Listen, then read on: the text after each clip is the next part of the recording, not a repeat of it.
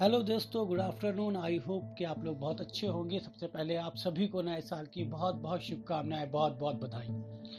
दोस्तों, उम्मीद करता हूँ कि ये नया साल हम सब के लिए नए रास्ते खोलेगा, नए खुशियाँ, नए उजाले लेकर आएगा।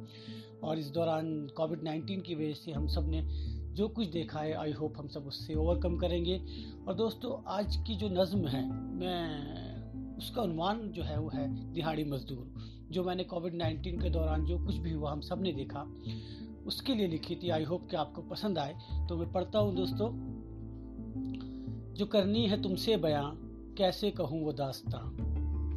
जो करनी है तुमसे बयां, कैसे कहूँ वो दास्ता? एक शख्स था मेरे सामने खड़ा हुआ, लाचार, मायूस, सहमा हुआ।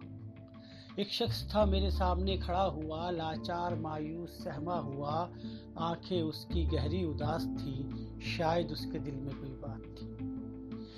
शायद कोई बात जो मुझसे कहना चाहता था, पर मन ही मन घबराता था। देखकर उसको मैं भी हैरान था। सच कहूँ तो थोड़ा परेशान था।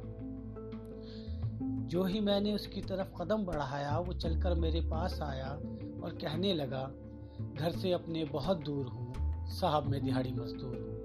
साहब मैं दिहाड़ी मजदूर। कहीं दूर से आ रुका हूँ, भूखा हूँ, दो दिन का थकन से चूर हूँ। साहब मैं दिहाड़ी मजदूर हूँ, साहब मैं दिहाड़ी मजदूर। खाने के बाद कुछ लम्हा हमारे दरमिया खामोशी रही, फिर उसने एक बात कही।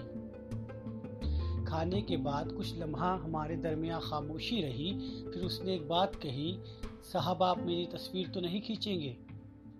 साहब, आप मेरी तस्वीर तो नहीं खींचेंगे, क्योंकि बच्चे देखेंगे तो ये सोचेंगे, ज़िम्मेदारी से अपनी भाग रहा हूँ, मैं सड़क पर भीख मांग रहा हूँ। आप एक काम कीजिए, मुझे चंद पैसे उधार दे दीजिए। आप एक काम कीजिए, मुझे चंद पैसे उधार दे दीजिए। जब काम पर आऊँगा, सबसे पहले आपके पैसे लौटाऊँगा।